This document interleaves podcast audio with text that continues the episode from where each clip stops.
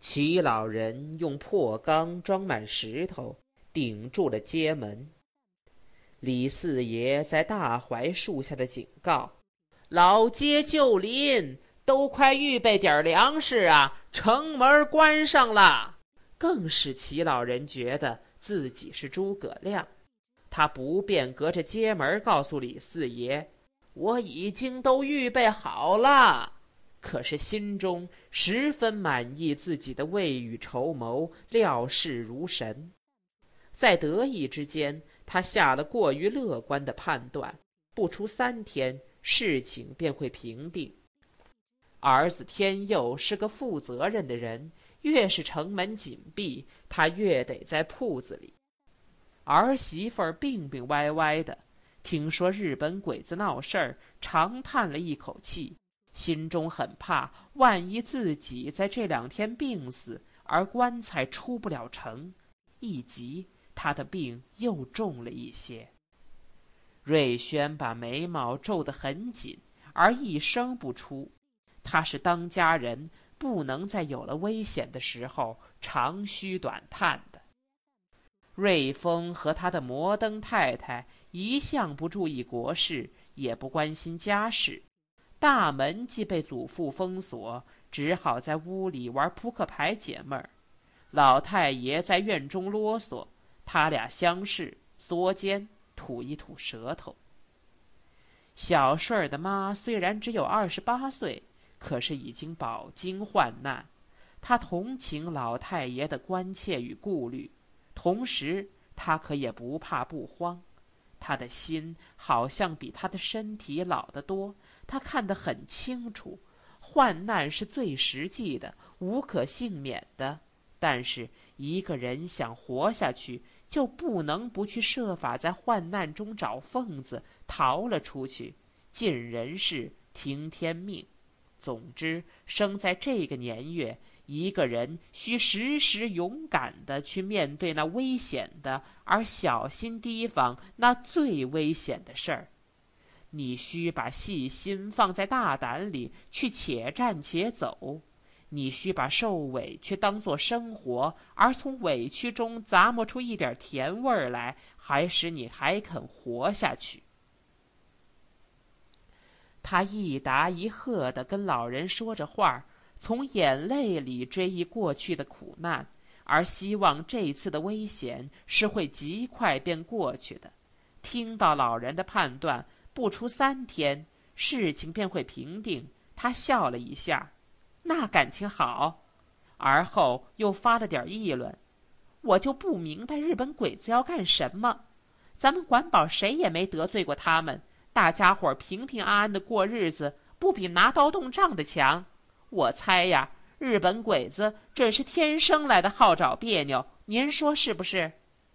老人想了一会儿才说：“自从我小时候，咱们就受小日本的欺负，我简直想不出道理来。得了，就盼着这一回别把事情闹大喽。日本人爱小便宜，说不定这回是看上了卢沟桥。”“干嘛单看上了卢沟桥呢？”小顺的妈纳闷儿。“一座大桥，既吃不得，又不能搬走。桥上有狮子呀，这件事儿要搁着我办，我就把那些狮子送给他们，反正摆在那里也没什么用。”“哼，我就不明白他们要那些狮子干嘛？”他仍是纳闷儿。“要不怎么是小日本呢？看什么都爱。”老人很得意自己能这么明白日本人的心理。“庚子年的时候，日本兵进城，挨着尖儿搜东西，先是要首饰，要表，后来连铜纽扣都拿走。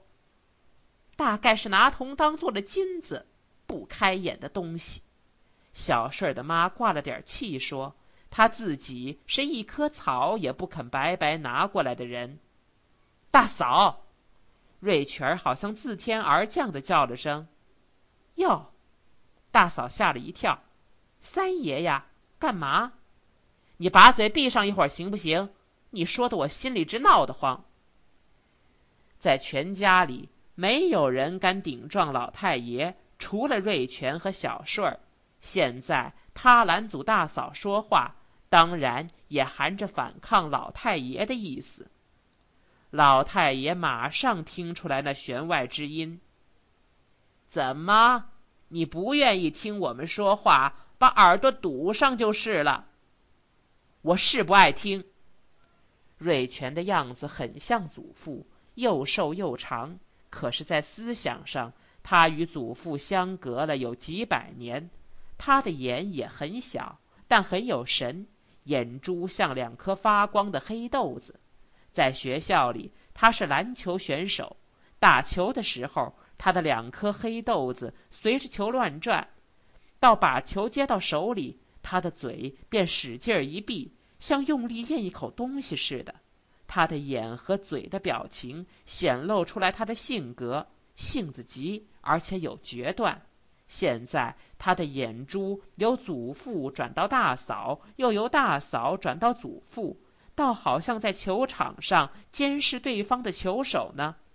日本人要卢沟桥的狮子，笑话，他们要北平，要天津，要华北，要整个的中国。得了得了，老三，少说一句。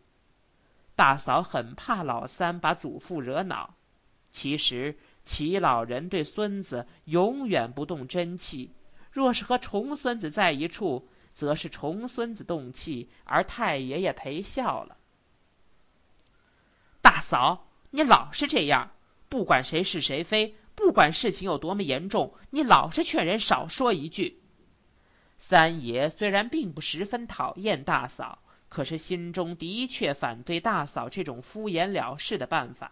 现在气虽然是对大嫂发的，而他所厌恶的却是一般的。他不喜欢任何不论是非而只求敷衍的人。不这样，可叫我怎样呢？小顺的妈并不愿意和老三拌嘴，而是为他多说几句，好叫老太爷不直接的和老三开火。你们饿了找我要吃的，冷了向我要衣服，我还能管天下大事吗？这把老三问住了，像没能把球投进篮去而抓抓头那样，他用瘦长而有力的手指抓了两下头。祖父笑了，眼中发出点老而淘气的光。小三儿，在你嫂子面前，你买不出便宜去，没有我和他，你们连饭都吃不上，还说什么国家大事？日本鬼子要是打破了北平，谁都不用吃饭。瑞全咬了咬牙，他真恨日本鬼子。啊，庚子年，八国联军。老人想把拿手的故事再重述一遍，可是一抬头，瑞全已经不见了。这小子，说不过我就溜开。这小子。门外有人拍门。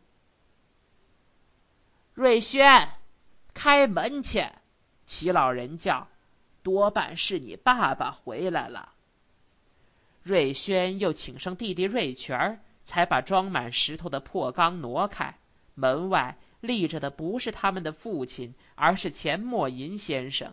他们弟兄俩全愣住了。钱先生来访是件极稀奇的事儿。